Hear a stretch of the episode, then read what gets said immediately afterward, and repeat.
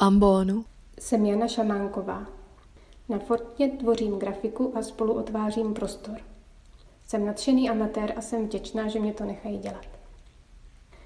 Ambon Petra Vacíka Cesta osvícení jsem si vybrala, protože ve mně vyvolal tuto představu. Jdu do velkého nákupního centra koupit osvícení. Vejdu do prostorné haly a ptám se slečny u pultíku s cedulkou informace. Prosím, kde bych našla osvícení? Máte oblíbenou značku? Ptá se slečna. Křesťanství. Tak to musíte nakonec to velký obchod, neminete. Jdu halou plnou velkých i malých náboženství. Všude to nějak voní, za výlohami se nabízejí různé věci. Křesťanství je velký světlý obchod, za výlohou vidím nějaké kříže, různé druhy soucitu a pestrou řadu odpuštění. Dobrý den, máte osvícení? Prodavačka se usmívá. Ano, nedávno jsme ho vytáhli ze skladu. Staletí se neprodávalo, ale teď se po něm sem tam někdo ptá. Jde k policii a vytahuje velmi starý a poměrně zaprášený výrobek. Skepticky ho beru do ruky. Bude to fungovat? Ale jistě, je jako nové. Trochu ho oprášíte, promažete a je to. Co to stojí, ptám se. Roky, usmívá se prodavačka. To snad mám. Poděkuju a jdu zpět. Cestou si prohlížím výlohy a vidím, že osvícení nabízí i jinde. Většinou má jinou barvu, tvar či materiál, ale smysl je poznat hned. Ve výloze buddhistů vidím pěkně barevné osvícení. Jsem zvědavá, vstoupím. Můžu vám pomoci? ptá se prodavač. Váhám. Koupila jsem si osvícení ve svém oblíbeném obchodě, ale když vidím to vaše, zdá se mi nějaké hezčí. A to se vám jen zdá, usmívá se prodavač. Nenechte se mást vzhledem. To vaše je v podstatě ten stejný výrobek, funguje podobně jako to naše. To vaše má výhodu, že je navržené pro vaše prostředí. Víte? Je s ním kompatibilní. K tomu našemu byste ještě potřebovala adaptér, bez něho vám nepůjde do zásuvky. Navíc u osvícení je důležitější, co s ním děláte. A co stojí? Ptám se už jen ze zvědavosti. Roky. Někdy i víc životů. Krčí rameny prodavač. Děkuji. Loučím se a odnáším si své zaprášené osvícení domů.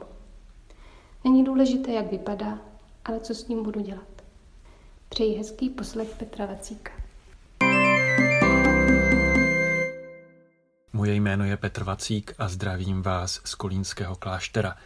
Dnes budu mluvit o osvícení. Pohnutkou je mi dnešní liturgické čtení, kde se Ježíš v Janově evangeliu opět přirovnává ke světlu a říká, kdo vidí mne, vidí toho, který mě poslal. Já jsem přišel na svět jako světlo. Co se týče osvícení, je v naší kultuře velký eh, chaos eh, v terminologii, podobně jako je tomu u meditace. A tento chaos má své důvody. Eh, jeden z nich, myslím si, že ten rozhodující, je ten, že příliš mnoho duchovních cest přišlo prostě na to samé a mluví o tom, ale potom už svým jazykem, v kontextu svojí filozofie, a my se pak vlastně divíme, že ti druzí, kteří jsou přece jiní a dělají něco jiného, popisují svoje zkušenosti takovým jazykem, který lze vlastně mnohdy použít i pro popis naší praxe a našich zkušeností. Jsou e, tři způsoby, jak mluvit smysluplně o osvícení. Za prvé, velmi zjednodušeně. Tam se můžeme pohybovat pouze v jednom jazyce a systému a i v takovém prostoru potom můžeme jít pouze po jedné lince. To nám umožní být struční a jasní ve smyslu, kdo chce pochopit, pochop. Druhou možností je mluvit komplexně, do šířky, kdy, abychom fenomén osvícení pochopili takto ze široka, budeme muset důkladně studovat, definovat, srovnávat a vyjasňovat, nakolik je to vůbec u takovéhoto tématu možné.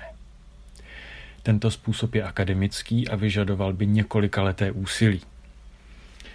Třetí možností je mluvit o osvícení prakticky.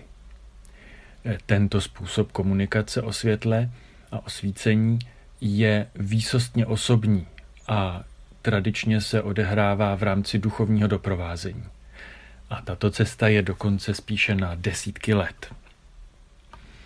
Je tedy zjevné, že si dnes zvolím první způsob a věc velmi, velmi zjednoduším. Nejprve jedno ujasnění.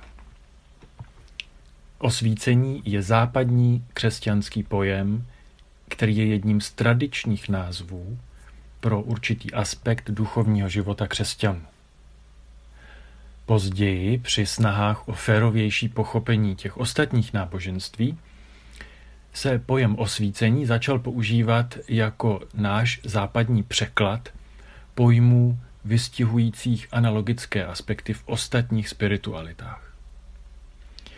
Setkáme se tady, jako vždy, s lidmi, kteří tomu rozumí a s těmi, kteří to neznají a bojí se toho a tedy osvícení odsuzují a útočí na každého, kdo tento pojem použije. E, mám s tím dostatek vlastních zkušeností a jednu velmi e, vtipnou a symbolickou příhodu. Totiž po jednom z rozhovorů e, s jedním starým jezuitou v Římě, který během našeho pobytu a studia tam byl nám k dispozici právě pro duchovní doprovázení dlouhodobé, kdy jsme spolu mluvili o eh, světle a osvícení, tak eh, se konal jeden, jedno z těch setkání na, na teologické fakultě v malé skupině, eh, kde studenti teologie debatovali a přišli samozřejmě i na pojem osvícení.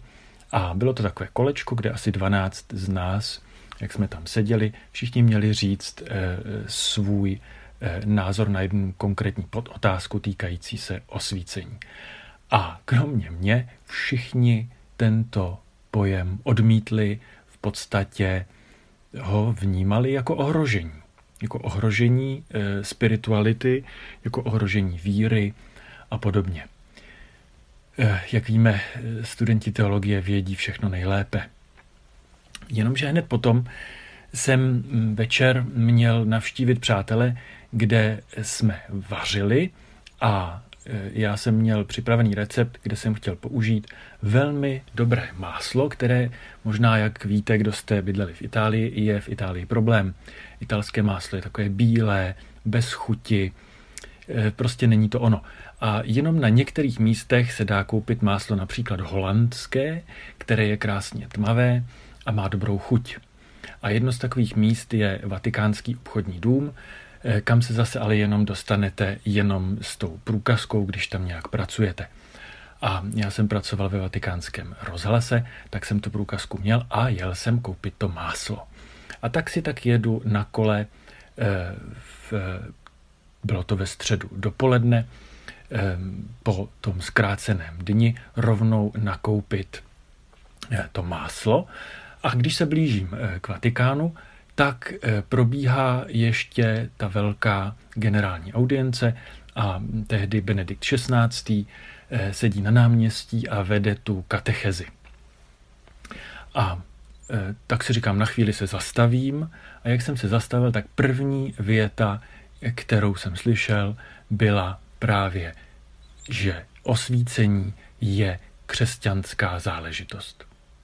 A tak jsem si říkal, no tak to slezu z kola a poslechnu si to. A byl mě jaksi dán dar velkého, velké útěchy, eh, protože jsem měl možnost asi 10-15 minut slyšet eh, velmi eh, krásnou řeč papeže o tom, jak vlastně ta naše spiritualita je založená na osvícení. No a no, sedl jsem na kolo, jel jsem zase pro to máslo a přemítal o tom, jak se to teda má eh, s tím eh, osvícením. A mm, řekl bych, že to je tak, že na odmítání osvícení není vůbec nic křesťanského. Je to prostě jenom nevzdělanost. Dobře, eh, po tak dlouhém úvodu nyní velmi přímočaře v podstatě jen v několika řádcích. Je to taková mm, skondenzovaná eh, linie eh, jednoho možného vyjádření křesťanské spirituality. Bůh je světlo. Svět pochází od Boha. Bůh osvěcuje celý svět. Kristus je světlem, které vychází od Boha. Bůh je neviditelný, ale Kristus ukazuje svou tvář, svoji viditelnou tvář v Ježíši z Nazareta. Kdo vidí Krista, vidí Boha, tak, jak ho lze vidět. Kdo má zrak upřený na Krista, světlo světa, toho zrak se očišťuje a ten člověk se sám stává světlem. Tento proces nazýváme osvícením. Osvícení není cílem, ale fází, aspektem a v jistém smyslu dokonce jenom začátkem. Kdo se světla bojí, žije v temnotě a ve strachu. Přečtěte si pozorně Janovo evangelium. Přeji vám světlo a radost. Podcast u Ambonu pro vás připravuje Fortna. Ve velikonoční době nás můžete poslouchat třikrát týdně. V pondělí promlouvají čtyři bosí karmelitáni na téma Jana od kříže. Ve středu a v pátek se s vámi lidé z týmu Fortny podělí o to, k čemu se podle nich stojí za to ještě jednou vrátit. Najdete nás na Fortna EU a v podcastových aplikacích.